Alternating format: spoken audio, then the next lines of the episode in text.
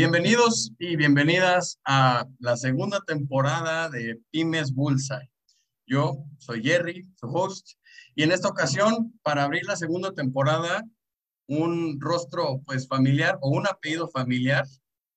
Si recuerdan, la temporada pasada tuvimos a Ale Hidalgo, hoy tenemos a Tony Hidalgo, contador, fotógrafo, dueño de H&H Servicios Contables. Tony, ¿cómo estás hoy? ¿Cómo te trata el día? Hola, ¿qué tal Jerry? Muchas gracias. Todo excelente, hasta ahorita todo muy bien y aquí un gusto estar con todo tu público. Es un gusto tenerte aquí con nosotros, ya sabes. Este, este es su espacio, su espacio para que prácticamente lleguen, nos cuenten su historia, se puedan lucir aquí con nosotros y, pues nada, qué, qué mejor que contar la experiencia de cada quien emprendiendo o en este mundo empresarial ya existente, ¿no? Entonces, vamos a empezar con una de las preguntas obligadas. Yo creo que ya todos nos la sabemos, pero la vamos a repetir. Háblanos de ti, Tony. ¿Quién es Tony? ¿A qué se dedica? ¿Qué hace de hobby? Háblanos, háblanos de ti. Bueno, pues me presento, mi nombre, mi, nombre como contador es Marco Antonio Hidalgo, este, pero además de ser contador, soy fotógrafo, soy fotógrafo deportivo y allá pues ya como más base es Tony Hidalgo, ¿no? Bueno, yo soy contador, soy recién egresado, estoy en proceso de titulación, eh, tengo un despacho junto con mi papá y mi hermana, mi papá y yo, mi papá es abogado y contador, yo soy contador, y con mi hermana también podemos manejar lo que es el marketing, lo que es diseño, etcétera. Pero bueno, hablando de mí, soy dueño igual del despacho aquí, Servicios Contables H&H. Ya tengo, puede sonar poco, pero una experiencia de siete años este, trabajando como contador eh, y otros ocho como fotógrafo. Soy fotógrafo deportivo, trabajo para la agencia Mex Sport y pues realmente soy fotógrafo en, lo que es primera división, en, la zona Bajío. Me toca lo que serían las fotos de San Luis, Querétaro, León y Aguascalientes. También de repente que se ha llegado a necesitar, pues me ha tocado ir a Pachuca, al Estadio Azteca y al BBVA. Es básicamente lo que me ha tocado. Tengo un poquito más que contar en fotos respecto a una trayectoria, pues estuve cinco años en NASCAR, Em, he estado en lo que es también Fórmula 4, go-karts, em, he tomado de, todos los deportes, principalmente deportes, para todo lo demás soy muy malo, no me contraten para ni 15 años, ni bodas, ni nada, porque no me gusta y no les voy a hacer un buen trabajo, así que mejor solamente un partido. Un partido. Este, exacto, y ya, y ya del deporte que quieran, pero deporte. Y pues ya en el tema, tomando lo que es referente a nuestro podcast, al podcast, perdón, eh, pues lo que es el tema contable, ¿no? Que es lo que, eso sí estoy de lunes a viernes aquí de lleno en la oficina, en el despacho. La vida Godín, la vida Godín tan cómoda que, que puede resultar. ¿Cómo, ¿Cómo te ha tratado la vida Godín, Marco Antonio o Tony, eh, cualquiera de tus alter egos? Exactamente, son, son dos personalidades diferentes, personalidades diferentes. Eh, la vida Godín a mí, siempre le he dicho, a mí me encanta. A mí me encanta estar vestidito de traje todos los días, vestidito de camisa, zapatos. Eh, cuando se puede, ahorita porque hace mucho calor no hay corbata, pero pues realmente corbata también, trajecito, eso, eso me encanta traer mi, eh, mi mochilita, mis papeles, mi laptop para todos lados. Este, lo único que no tengo de Godín es lo de comer en topper, porque afortunadamente mi oficina está a una cuadra de mi casa, entonces eso eh, ahí les fallo, pero cuando me tocó también comer en, topper me encantaba igual, estar con mis compañeros en la cocinita, eh, es muy relaxa, es muy, muy tranquila la vida de Godín, me gusta y divertido. A mí sí, sí lo disfruto muchísimo, esta vida sedentaria de, de lo Godín. Oye, y, lo virtual nos trajo en este punto de inflexión donde ya muchas personas prefieren estar en casa y ya, ven, ya vimos que, se abrió toda esta oportunidad mínimo por unos meses para muchas empresas. Sí, ¿De qué eres partidario? ¿Eres Team Office o Team Casa? No, Team Office. Sí, completamente oficina. Yo, bueno, la verdad, eh, eh, en mi caso podría ser diferente porque mi mi segunda casa es mi oficina. Una estoy a una cuadra de mi, de mi casa, otra es pues, mi oficina propia, entonces aquí puedo, aquí me he quedado eh, incluso a dormir en alguna ocasión. Me siento cómodo, tengo una terracita muy cómoda también, como para de repente irme a echar el cafecito, el cigarrito. Yo aquí me siento en casa, entonces no sé si cuente como home office, pero desafortunadamente me pegó el COVID en, en octubre, finales de octubre, me tocó hacer home office y para qué les miento que me la pasé en el Xbox. Entonces ahí me di cuenta que el home office en mí no sirve. Por eso prefiero la oficina completamente. Ya, ya. Y hablábamos mucho de, de la diferencia de personalidades, ¿no? O sea, cuando para, para unos, vamos, hoy estamos en dos personalidades distintas, ¿no? Así como vemos a Marco Antonio o Tony, como ustedes le gusten llamar, y nos vemos a, a, un servidor, yo soy totalmente partidario de trabajar en casa, ¿no? Pero volvemos, o sea, hay diferencias y, y, claro, el chismecito en la oficina siempre se disfruta, ¿no? Un cafecito, un cigarrito, eh, mientras estás ofuscado con chamba y pues, cuando uno está solo, pues con quién chismea. Digo, si, ah, uno tiene mascotas, pues con los perrijos, pero no te cuentan el chisme más jugoso, ¿no? Sí, bueno, eso sí, también yo, por ejemplo, si llegara a tener algún, em, algún empleado, alguien, algún ayudante, un auxiliar que dice, pues la verdad yo me siento más cómodo y más productivo trabajando en casa, ok, va, vete a tu casa, demuéstrame dos semanas, tres semanas que puedes trabajar en casa y cumplirlo con todo. Si quieres trabajar a la una de la mañana, pues ya tú sabrás, pero a mí, o sea, cúmpleme. Y yo no tengo problema con que alguien se vaya a vivir, a, vivir, a trabajar a home office. Entonces, sí, no, no, no, no, tampoco soy de obligarlo, de obligar a la gente a, a venir, por, a venir porque tiene que venir. Si tiene que trabajar en casa, trabaja en casa. Igual al principio de la pandemia, una de nuestras ayudantes, sus papás sí fue de, no, no, no, no vas a salir de tu casa por nada del mundo. Y a la chica le tocó irse a trabajar a su casa. Literalmente le llevamos lo que eran los papeles una vez a la semana, le, le llevamos la impresora, la laptop, este, todo lo que necesitaba para trabajar. Le llevamos su material, plumas, ahora sí, obviamente estoy obligado a darle todo su material, entonces le llevé todo, trabajó muy bien, ya hasta que dijo, estoy harta de aquí, lo siento papás, me voy a trabajar a, la oficina, pues ya se regresó para acá. Pero sí, o sea, cuando es necesario, si hay alguna enfermedad, alguna situación que no puede estar aquí, no hay problema. O sea, a mí me gusta la oficina, pero porque yo soy un workahólico. Nada más. pues bueno, ya hablamos de que te quedaste ahí a dormir, ¿no? Entonces ya sí, exacto. del, gran cariño que le tienes a, la chamba y el gran cariño que le tienes a la, a la vida Godín, ¿no?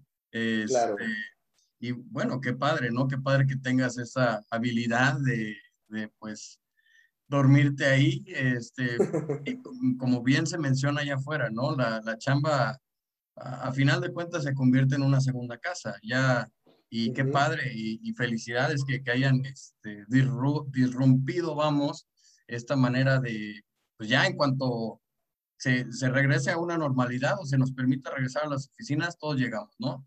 Que sí, exacto. Es una de las, de las opciones o de las oportunidades que nos dejó esta pandemia, ¿no? Se ve que sí, hay personas que definitivamente pueden trabajar desde casa y que se les abra esa opción, siempre va a estar claro. Siempre va a estar chido.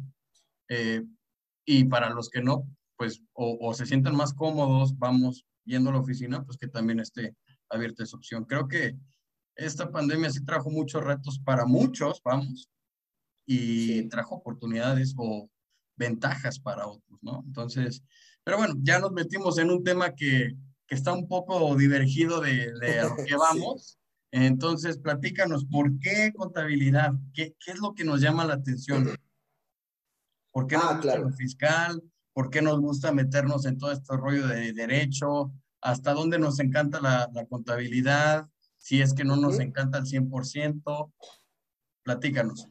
Ah, claro, mira, pues contabilidad porque mi papá es contador. Yo antes de, de, querer ser contador, me acuerdo que una vez lo acompañé a atender a unos clientes y me encantó, o sea, yo estaba sentado en la mesa de al lado porque realmente era una, una comida un poquito importantona que yo iba vestido de fútbol, iba, iba a entrenar, y lo vi y me encantó cómo manejaba a los clientes, bueno, no manejaba, sino cómo se dirigía a los clientes, cómo los guiaba, los aconsejaba y les daba tips, les decía, no, mira, mejor hazle por acá porque aquí te puede afectar.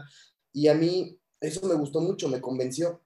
Entonces, esa vez fue donde yo dije, que lo fui a ver a mi papá, fue, yo quiero ser contador. Y así, por eso me decidí. Yo antes de eso, literalmente quería ser fotógrafo. No, no, quería ser psicólogo, iba a decir, quería ser psicólogo y lo, lo conocí como una pequeña parte de la carrera ahí y me fui metiendo más y me fui como que buscándole y me gustó mucho. Em, lo único que sí, ah, bueno, en contabilidad hay como algunas diferentes ramas, lo que es fiscal, finanzas, costos, administración y auditoría. Las primeras cuatro me encantan. Mi favorita es finanzas, pero la que más manejo es fiscal. Este, y la última, que es auditoría, mi papá fue auditor varios años y yo lo veía trabajar muchísimo tiempo. Eh, o sea, muchísimo tiempo me refiero a, muchísimas horas por algunas varias meses o semanas y no me gustaba. ¿Por qué? Pues porque no lo veía y realmente no, no me convenció nunca la auditoría por ver a mi papá. Pero las demás, lo que son los análisis financieros, lo que es el, el darte consejos a ti, emprendedor, como por dónde puedes meter el dinero, sacarlo, dónde puedes invertir, dónde te va a ayudar, etcétera. Todo eso a mí me encanta, ¿sí? En el tema de costos es una, es yo, para mí, yo creo que la materia más difícil de contabilidad y me encanta hacer esos análisis de dónde va el costo, de dónde se aplica, cómo se aplica, dónde se quita, dónde se pone. Y a mí me lo disfruto muchísimo, me encanta eso y por eso escogí contabilidad y por eso odio auditoría. Bueno, no odio, no me gusta, nada más. Digamos que, que no es tu hit. Exactamente, exacto. No me siento nada ahí. Ok, pero bueno, ya, ya que estamos en el tema difícil de la contabilidad o el tema que, que, no somos muy fans de, vamos a pasar a un tema que, que por lo visto se, eh, te gusta mucho, Tony. Vamos a pasar a, la foto. ¿Por qué la foto? ¿Qué es lo que te ha dejado fotografía? ¿Qué, qué, qué, hemos aprendido desde ahí, no? Desde ser fotógrafos, eh, pues desde el día uno, ¿no? Vamos. Ok, pues mira, en fotografía esa la empecé porque un día mi papá de la nada se le ocurrió comprar una cámara de esas que la encontró como que en una muy buena oferta, era una cámara muy chiquita, la Nikon de 3100, si alguien la llega a conocer. Era una cámara muy básica, muy, pero pues bueno, le empecé a picar, empecé a como que ahí a, a ver qué onda con la foto, que empecé a tomar fotos a mi perro, que me la llevaba a la escuela y, y fotos con mis amigos, este, y me empezó a gustar. Después yo me la empecé a llevar ahí con mis amigos del fútbol, a donde entrenaba. Y ya empecé, ahí, bueno, entrenaba en el San Luis, nada, nada serio, nada fuerte, nada en un buen nivel, pero entrenaba en el San Luis, en las más inferiores. Y le empecé como que a tomar fotos a mis compañeros y me empezó a gustar eso de la foto deportiva.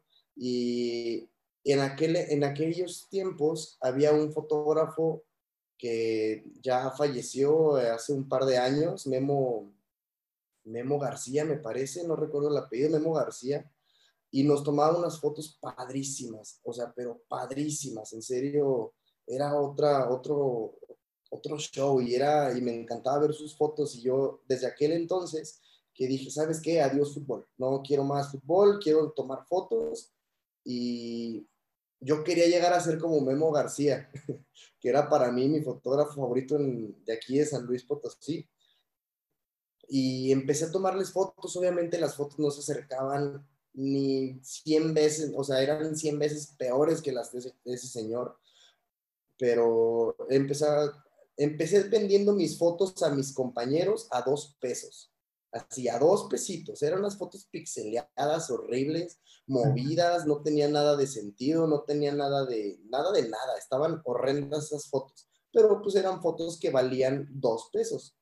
Este, después, según yo ya me quise ver más profesional, le subí a 10, este, pero bueno, así, y aunque, no, aunque nadie me cree, hay, a veces le sacaba más, más dinero a venderlas a 10 pesos que vender el partido así una cuota, ¿no? porque imagínense, a lo mejor un promedio de que a, cada jugador le tomaba cinco fotos, este, y por cada fin de semana eran dos categorías, pues estamos hablando de que por equipo jugaban 15, 16 personas, ahí eran 50 pesos por las 30 personas que tomé ese día, pues sí tomaba, sí sacaba a veces una buena lanita, ¿no? Para un chavo de prepa era más que suficiente. Y ya de ahí fui subiendo, entré a lo que es una revista que se llama Media Cancha, eh, ahí conocí a otros fotógrafos, em, me llegaron a invitar al, a entrar al estadio de aquí de San Luis cuando estaban en ascenso. Entonces ahí conocí a un fotógrafo que me invitó a NASCAR. Y la primera vez sí me dijo, no, la verdad te falta muchísimo, apréndele más, búscale más. Y meses después me volvió a invitar y ya le gustaron más las fotos, me quedé y pues estuve como entre cuatro y cinco años en NASCAR. También de ahí me han invitado a otros deportes, pues fútbol americano, tenis, eh, obviamente fútbol, que es el principal, béisbol, eh, crossfit, pues sí, y básquetbol.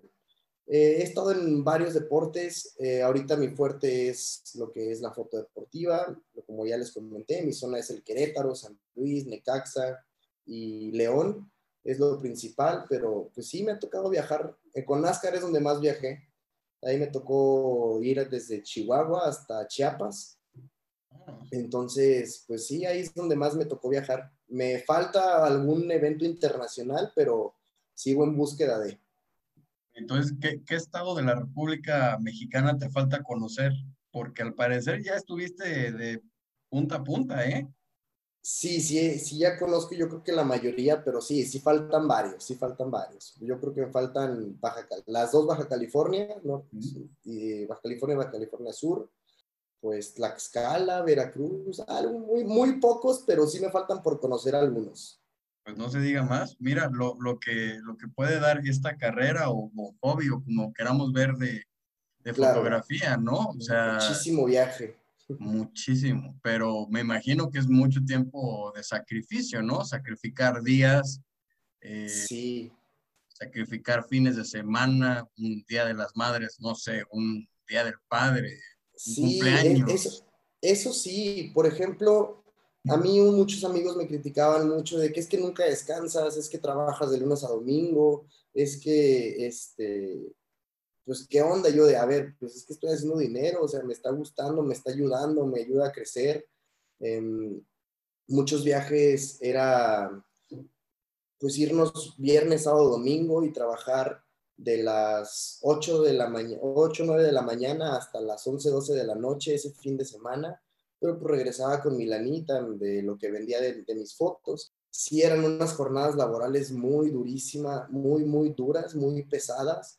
Era, pues te digo, trabajar todo el día en el sol como 10, 12 horas, porque quien ha ido a algún autódromo, si ustedes se dan cuenta, no hay sombra. Y estamos todo el día ahí alrededor de la pista y son, pues, es una, una, pista de coches que es grandísima. No se diga Monterrey, que la recta es de un kilómetro doscientos, me parece. Puebla, que el autódromo es de una milla completa.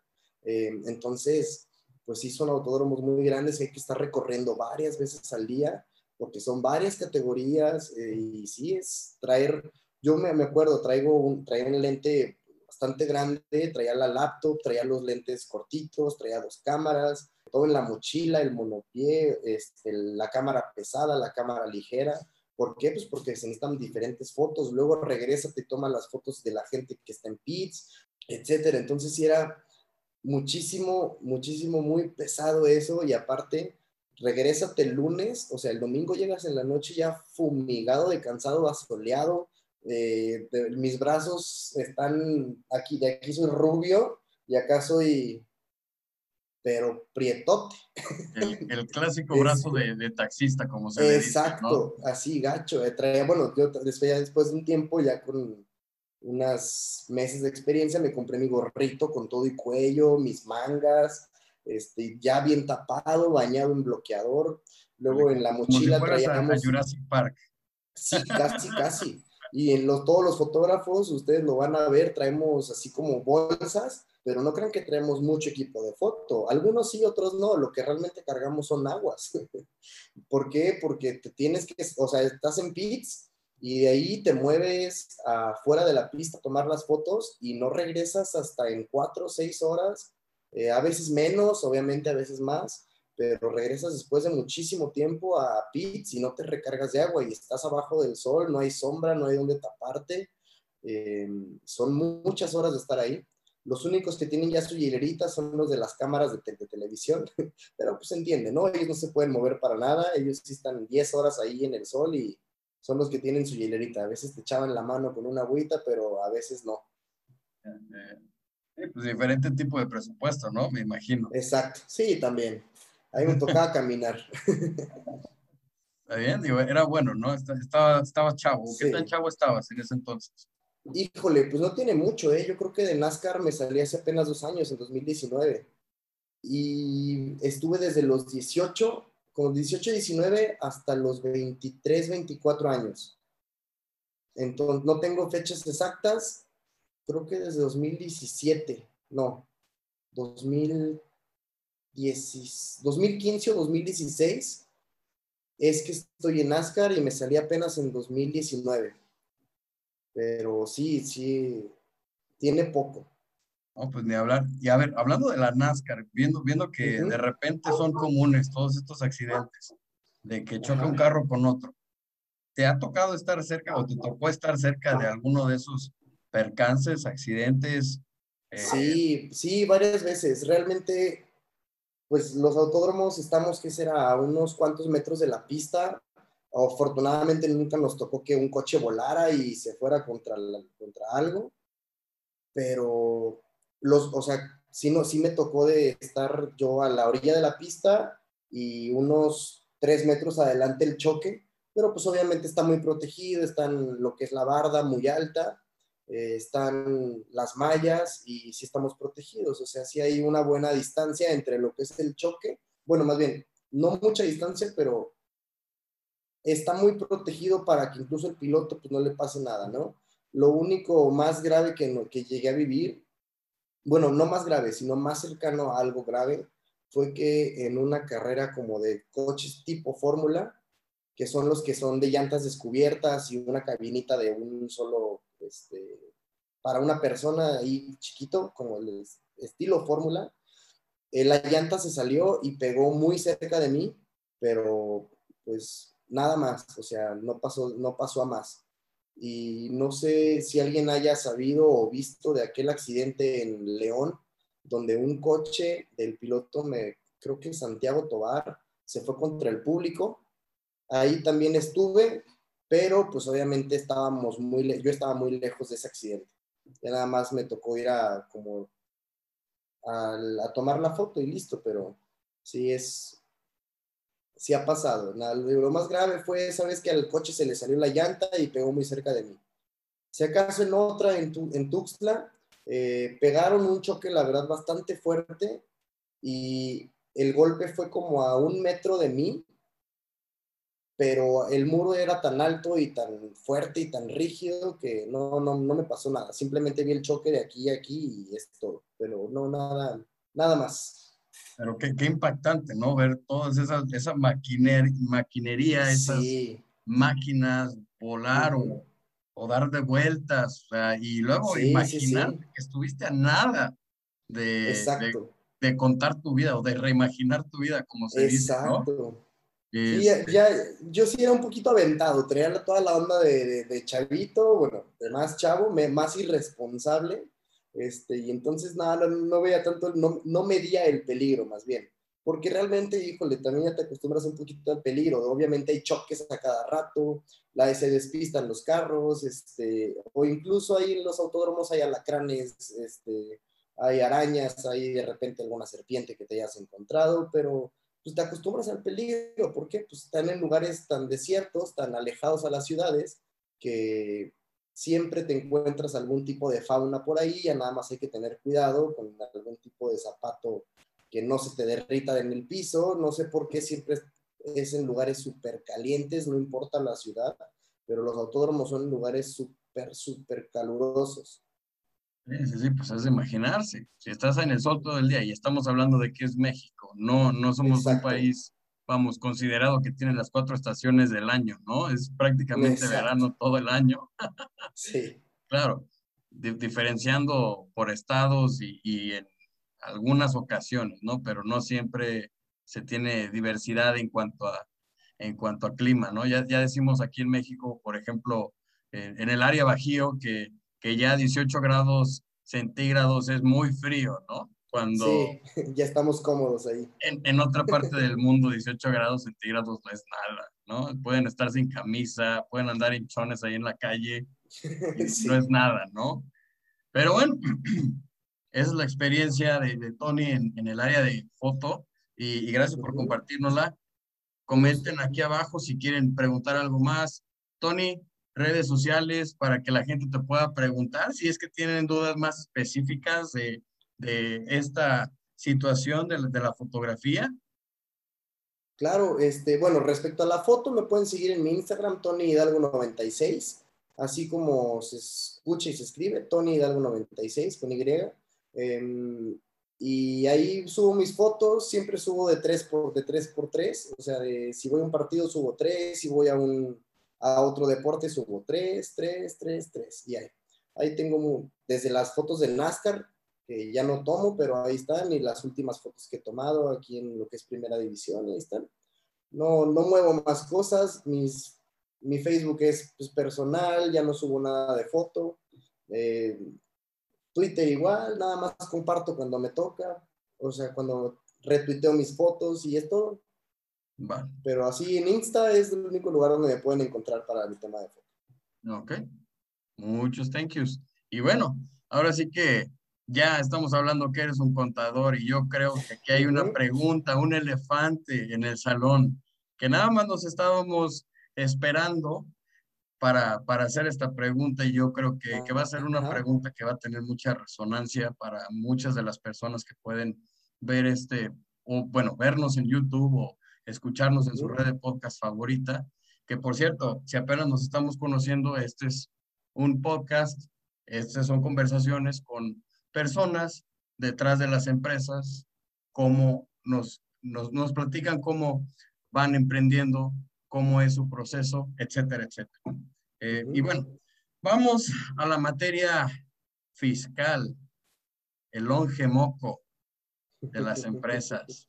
¿Qué onda con el SAT? O sea, porque vemos que, que hay muchas empresas allá afuera que, vamos, no son formales eh, por tenerle miedo a, este, a este, esta organización. Y para quien no sabe qué es el SAT, que nos están escuchando fuera de la República Mexicana, el SAT básicamente lo que es, es el organismo de Hacienda, reclutador de impuestos, y pues bueno, vamos a hablar de, de este tema. ¿Qué, ¿Qué es lo que tú consideras que hay que tener más como para asegurarnos en cuanto a estar reportando bien las cosas al SAT y qué es lo que podemos hacer para que no llegue tan fuerte el trancazo si apenas estamos emprendiendo a la hora de reportar impuestos. Bueno, es un tema bastante extenso, trataré de resumirlo y explicarlo lo mejor posible, pero lo primero que yo les tengo que decir es no le tengan miedo al SAT, o sea, si hacen las cosas mal, ténganle mucho miedo. Si venden facturas, ténganle mucho miedo.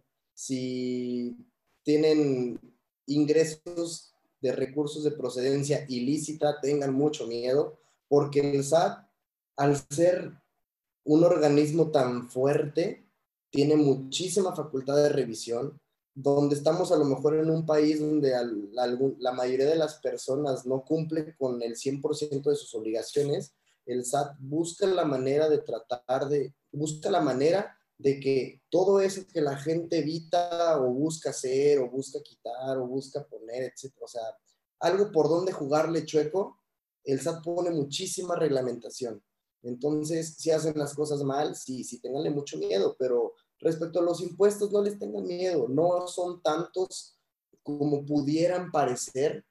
Sí sé que es una cantidad fuerte, pero bueno, comparándonos con algunos otros países, em, únicamente comparándonos con porcentaje de impuestos, estamos en algún nivel intermedio. No es ni tampoco lo que pagamos, pero tampoco es demasiado. Obviamente ya los que pagan mucho más, estamos hablando de Estados Unidos, Suiza, Finlandia, etcétera, que pagan hasta el 50%, pero bueno, tienen beneficios mucho mayores, ¿no? Estamos en un nivel intermedio de pago de impuestos. Ahora, ¿por qué mucha gente no se quiere dar de alta? Porque obviamente se, se exponen al pago de impuestos, que es lo que no queremos hacer. ¿sí? Nadie quiere pagar impuestos, todo el mundo busca la manera de no pagarlos. Eh, los únicos que nunca se van a salvar son los que están en sueldos y salarios, los empleados, eh, pero creo que no es el objetivo de este, de este podcast. Aquí estamos más para los emprendedores, pero bueno, en resumen, los, los que están bajo un sueldo, a ellos automáticamente se les retiene el impuesto. ¿sí? Y la empresa está, que le retiene el impuesto o el patrón está obligado a pagarlo por ellos. Eso es lo que se le llama la famosa retención, ¿sí? Por eso, el, patrón retiene ese dinero y lo paga, ¿ok? No, los que ganan muchísimo menos, o sea, los que están alrededor del salario mínimo, no pagan impuestos, ¿ok? Los que no, hasta me parece que 7 mil mensuales tienen algo que se llama subsidio al empleo, que ese subsidio les permite reducir su pago de, ISR, ¿ok?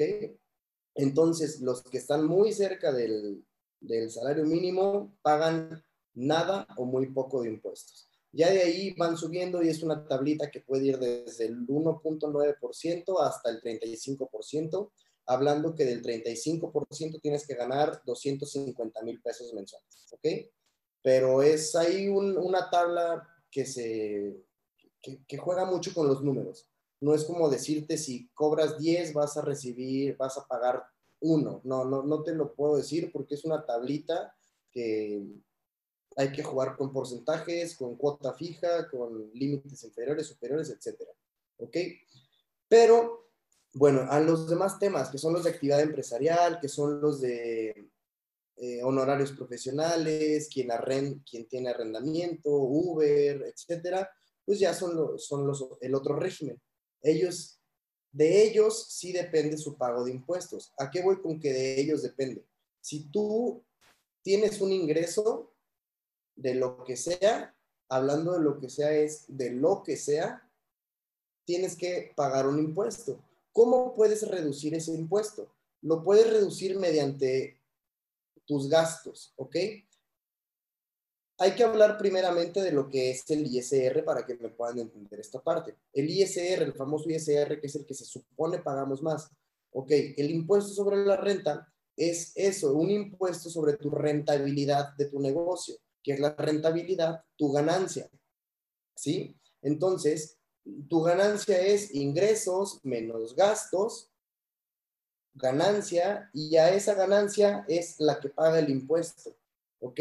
Varía mucho por cada régimen en el que estés. ¿sí? Si eres del régimen de incorporación fiscal, tienes beneficios de no pagar un tiempo. Si eres de arrendamiento, eh, pues se te hace un porcentaje eh, después de una deducción ciega. Si eres actividad empresarial, Ahí sí es tus ingresos menos tus gastos, tu utilidad. Y bueno, va, va cambiando, ¿no? Si eres una persona moral, es por coeficiente de utilidad. Pero bueno, para eso vamos a estar eh, dando asesorías posteriormente. Al que le interese, ahí les dejaré mi número después. Pero entonces, yéndonos al concepto base, el impuesto sobre la renta es el impuesto sobre tu ganancia. Pero para él hay una ganancia la que es contable y la que es fiscal. ¿Ok? La ganancia contable es tu ganancia real, ¿sí? Lo que tú realmente ganaste. Y la fiscal es la que tienes permitido declarar. ¿A qué voy con eso? Si tú tienes tus ingresos y gastas, pero no facturas nada, no pides factura de tu gasolina, de la ropa, de tus materiales, de tu renta de local, si no pides factura de nada, para el SAT ganaste el 100% de tu ingreso. Entonces, si para el SAT ganas la utilidad es del 100%, pues vas a pagar en base a tu ingreso. ¿Cómo le vamos a hacer para reducir esa ganancia? Pues facturando tus gastos, ¿sí? Ve con proveedores que facturen siempre. Tengo un cliente que por más que lo regaño, sigue teniendo proveedores que no facturan y le afecta porque al final de cuentas tiene que pagar un chorro de impuestos, casi siempre se le va su ganancia en impuestos. ¿Por qué? Porque sus proveedores no facturaron. Y si él no factura su, su gasto, pues va a pagar, ¿ok? Perdón que lo repita tanto, pero es importantísimo. Facturen gastos, facturen gastos, todos sus gastos, factúrenlos, gasolina, eh, todo lo que se les ocurra, factúrenlo. Su contador va a saber qué quitar. ¿Ok? Hashtag factura. Hashtag factura, factura todo lo que puedas, todo. Este, no todo es deducible. Que quedamos que aplicaba para personas físicas. Personas físicas, no, ambas, personas físicas y personas morales. ¿sí? Para quien no aplica es para las personas de sueldos. Los de sueldos a un ladito, ¿ok? Los de sueldos aquí no, ustedes cuando emprendan... No estamos hablando de vuelven Cuando emprendan vuelven a ver este, este, este podcast y ya van a más o menos darse una idea, ¿ok? Pero no, lo, esto es, si, si eres de sueldos ya pagaste tu impuesto y ya nadie te va a quitar nada, ya lo que recibes es libre de impuestos y gástalo como quieras. Pero lo que es para los demás, o sea, los emprendedores, ahí sí facturen sus gastos, les digo, la renta de local, los insumos, si son, por ejemplo, una de, comida, un restaurante, ok, factura de local, factura de los alimentos, eh, la nómina de tus empleados, regístralos ante el este, todo, todo, lo que, todo lo que conlleva el llevar un restaurante, factúralo, ¿ok? Em, si no, vas a pagar mucho impuesto. ¿Quieres pagar pocos impuestos? La gente se queja muchísimo. Es que las grandes empresas eh, no pagan nada de impuestos y ganan un chorro. Sí, porque todo su ingreso lo tratan de reinvertir y lo gastan y, y gastan y gastan y gastan. Hay una regla que un, mi profesor favorito de la universidad nos dijo, para deducir hay que gastar. ¿Sí? ¿Quieres deducir impuestos? Tienes que gastar. El ahorro si quieres meter, dejar todo en tu banco, vas a pagar impuestos. ¿Por qué? Porque si no gastas, no deduces. Y si no deduces, tienes una utilidad más grande. Y si tienes una utilidad grande, pagas muchos impuestos. Repito, factura en gastos. ¿Sí? Hashtag factura, otra vez. este es el primer consejo. Queremos ahorrar a la hora de pagar impuestos, facturen todo. Facturen todo. Todo, todo. Sí. Incluso en una eh, ferretería pidan que les facturen los clavitos. Exactamente, sí. Todos, eh, es una frase de mi papá, todo suma, todo suma como ingreso y todo suma como gasto. Ahora, el SAT es muy inteligente. Para el SAT, todo lo que tú recibas con o sin factura es ingreso acumulable, ¿sí? Todo, todo, todo lo que tú recibas. No tiene que ser específicamente efectivo, transferencia, cheque, o sea, no tiene que entrar a tu banco ni a tu cartera. Si, te, si el Sugar Daddy te regaló un coche, deduces lo que vale, digo, perdón, declaras lo que vale ese coche. ¿Por qué? Porque lo estás recibiendo, estás aumentando tus propiedades, aunque no estés recibiendo el efectivo, ¿ok? Si alguien te regaló 100 em, mil pesos, es un ingreso y pagas impuestos.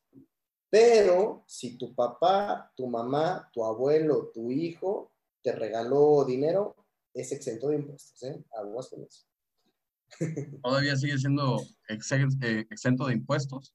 Exactamente. Lo que te regala tus familiares ascendentes en línea recta es libre de impuestos. Si viene de tu papá, libre de impuestos, de tu mamá, libre de impuestos, abuelos también.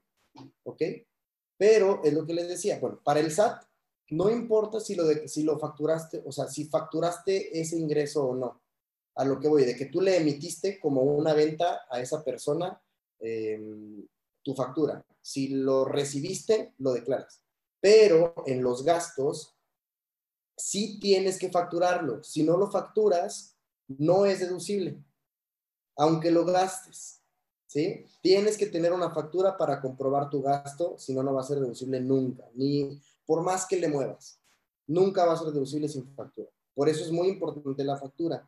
Y si, como decían, hay gente que le tiene miedo al SAT, que me van a revisar, que me van a quitar, que pago impuestos. No, factura y no te vas a tener problemas de nada. Y, bueno, hablando de, este, de este miedo que, que, sigue estando latente allá afuera, por ejemplo, últimamente hubieron reformas constitucionales, ¿no? donde se hablaba que, que, podían entrar a tu casa y podían checarte, ¿no? Si no me equivoco, esto fue esta reforma. Eh, ahí hasta qué punto es competente todo este, esta situación, porque me imagino que mucho de ese miedo viene de personas físicas, vamos, ¿no? Que no tienen la, sí, claro. de hoy día contar con el apoyo de, un contador que, que, les puede decir, ¿sabes qué? No, o sea, hasta aquí llega, hasta aquí no llega, ¿no? Ok. Primero quiero explicar el punto de por qué lo hacen, ¿sí? Yo de lo que sí estoy a lo mejor no muy a favor, sino que les aplaudo, es que las reformas que hace el SAT son para poner más trabas a la gente que quiere evadir impuestos. Evadir, eludir o, bueno, evadir o eludir impuestos. Como mucha gente en este, en este país intenta no pagar, hacen cosas ilegales por no pagar. ¿Qué es lo que hace el SAT? Vamos a suponer, ¿por, ¿por qué hicieron esa iniciativa? O bueno, ¿por qué la pusieron? Porque, por ejemplo, yo puedo traer un, un Civic 2020 y vivir en un departamento de 15 mil pesos al mes y tener relojes y joyas y la telesota em, y vivir muy bien. Y obviamente esos, ah, perdón, y yo declaro, en mi, yo hago en mi declaración de impuestos, declaro que gané 10 mil pesos y gasté 9 mil pesos y pago pues 50 pesos de impuestos porque yo declaré que ganaba 10 mil pesos. Pero obviamente yo no, o sea, no es lógico, no, no empata mi vida de una renta carísima, con un coche carísimo, con joyas, con esas cosas, no empata mi vida con lo que yo estoy declarando. Por eso lo hace el SAT, porque la gente declara menos ¿sí? Pero si es una falta constitucional a mi privacidad, de que yo digo, no te voy a dejar entrar a mi casa porque, pues no, o sea, no, no tienes por qué entrar a mi casa.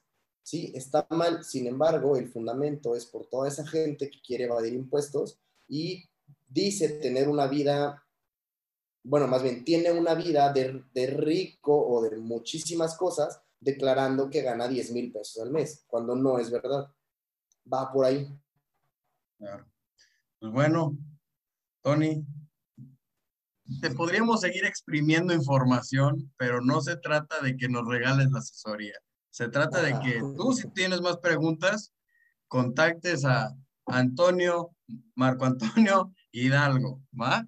Entonces, ya saben, ahorita nos va a pasar sus redes sociales, pero antes de, antes de llegar a ese punto, y para cerrar este episodio, sí nos gustaría preguntarte tres cosas o tres, vamos, eh, tres challenges, tres cuestiones o tres retos grandes que puedes ver que tienen las micro, pequeñas y medianas empresas, al igual que los emprendedores hoy día en materia contabilidad. Claro. Ok, ahí les va. La primera es cuando van a emprender con algún amigo, hermano, primo, familiar o simplemente con alguna otra persona, hagan un contrato, ¿ok?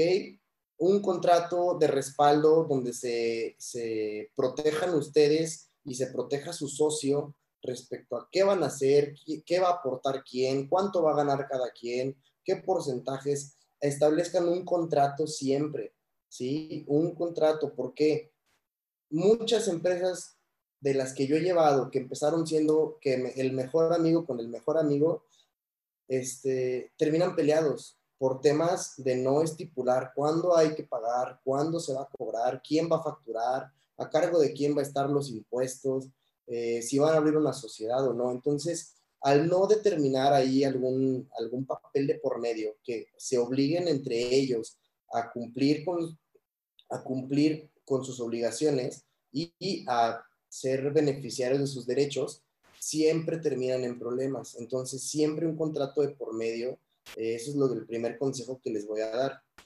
El segundo, de, todas las, de todo lo que vendan, cuando facturen, el IVA, guárdenlo, ¿ok? Todo lo que cobren de IVA, guárdenlo. ¿sí? Si van a decir, te voy a cobrar 10 mil pesos masiva, pues van a cobrar 11 mil 600. Tu producto vale 10 mil pesos. Esos 1600, guárdalos. Guárdalos en un apartado, en el colchón, en un sobre, pero guárdalos. Porque, Porque no son tuyos. una, exactamente, no son tuyos, ¿ok? Principalmente. Y dos, eso va a ser a lo mejor lo que vas a pagar de impuestos. Pero si cumpliste con lo, que tu contador te ayudó, lo que tu contador te dijo, y al final tu impuesto son 300 pesos, vas a tener de, de ahí de esos 1.600 que apartaste, vas a agarrar 300 pesos, los vas a pagar y te vas a quedar ahora sí con los 1.300, ¿ok? Es un decir, es un ejemplo, puede que a veces incluso pongas más, depende de cómo lleves tu empresa y cómo lo manejes, pero todo lo que cobres de IVA, siempre apártalo. Y otra, hay que tratar de convencer a los no informales, a los que no están dados de alta, que se den de alta, porque ellos son los que hacen que las empresas quiebren. A empresas me refiero a cualquier tipo de emprendimiento, ¿sí? Si no estás dado de alta, pues no vas a pagar impuestos y quien sí paga impuestos se ve afectado por esas personas que no, porque cuando tú vendes, tú a tu ganancia tienes que declararla y vas a pagar un impuesto, pero quien no está dado de alta te va a afectar y te va a fregar. Vendiendo tu mismo producto a tu mismo precio, esa persona le va a ganar más y está mal. Entonces, les voy a agregar uno. Si quieren pensar en grande, si quieren crecer en grande, dense de alta, a tiempo. Tengo me, ya en ocasiones recientes con varios de mis, de mis clientes que no se dieron de alta a tiempo, perdieron contratos muy buenos, mucho, muy buenos. De verdad estoy hablando de millones de pesos porque no estaban dados de alta. ¿Ok? ¿Qué es lo que te da darte de alta? Si tú quieres vender plumas, pues ponte en la esquina a vender plumas. Vas a vender 100 plumas y le vas a ganar un peso a cada una. Muy bien. Pero si quieres vender plumas, si quieres vendérselas a Office Depot, Office Max, pues vas a vender plumas, no vas a vender 100 por día, vas a vender, no sé, 10 mil por día. Pero esas empresas, las empresas que te van a comprar en grande, te van a pedir una factura. ¿Sí? Lo que les decía, si quieren deducir, tienen que gastar y las empresas grandes saben eso. Entonces, si quieres, si quieres crecer poco, no te des de alta. Si tienes la mente mediocre de quedarte ahí abajo y vender 100 plumas por día, pues quédate ahí, está bien. Pero si quieres vender 10 mil plumas por día, métete, regístrate ante el SAT y cuando te llegue la oportunidad de vender a esas empresas grandes que te van a querer comprar, no 100 plumas, sino 10 mil plumas, te van a pedir una factura. ¿Sí? Ese es mi consejo. Perfectísimo. Pues otra vez, Marco Antonio, alias el Tony, gracias por tu tiempo, gracias por esta sesión, por esta, vamos, esta clase resumida en un podcast de qué es lo que tenemos que, que tomar en cuenta, ¿no? Ahora sí, para los que nos quedaron dudas, ¿cómo te podemos contactar? ¿Cómo podemos contactar a H Servicios Contables? Claro, eh, tenemos nuestra página en Facebook, realmente no publicamos mucho ahí, este, no les voy a negar, pero yo estoy muy al pendiente de ella. En caso de que alguien llegue a escribirnos, la página es Servicios Contables HH, es en Facebook. Este, no esperen publicaciones, no, a veces no me da tiempo de publicar, pero sí estoy al pendiente de los inbox. Si alguien tiene dudas por ahí, con mucho gusto. Igualmente, en mi Instagram de Tony Hidalgo 96, este, pues es mi Instagram laboral, entonces si alguien tiene alguna duda que no sea de foto y sea de contabilidad, también con mucho gusto los puedo atender por ahí. Pero ese ya es más, si las publicaciones que van a ver son de fotografía. Em, y por otra parte, con mucho gusto les dejo mi número, eso también estoy muy al pendiente de él todo el tiempo, este, de cualquier duda o alguna asesoría que lleguen a necesitar, con muchísimo gusto la voy a hacer. El número es, ahí a lo mejor lo ponen, si no, se los dejo, es 44 45 08 92 27. Con muchísimo gusto, ahí estoy para apoyarlos, para atenderlos, para guiarlos y para ayudarlos a pagar los menos impuestos posibles que puedan. Y si hay alguien, algún colado de sueldos y salarios por aquí, también los puedo asesorar para que en lugar de solamente pagar, en su declaración anual les puedan devolver. ¿Ok? Perfectísimo, pues ahí lo tienen. Este fue Tony o Marco Antonio, como ustedes gusten, como a él le guste, ustedes escogen. Pero bueno, abajito, al final del video, vamos a estar publicando pues sus números de contacto, sus redes sociales, entonces no, no duden en contactarlo. Este, y pues bueno, otra vez, Tony, muchas gracias por tu tiempo. Muchas gracias. muchísimas gracias por invitarme. No, hombre, un placer tenerte en este espacio.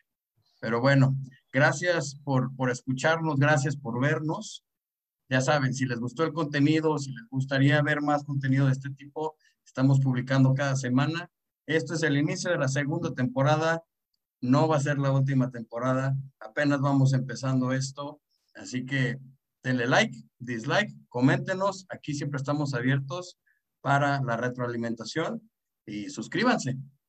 Gracias, buena tarde, noche, día, a la hora que nos estén escuchando o viendo. Saludos. Hasta luego, muchísimas gracias.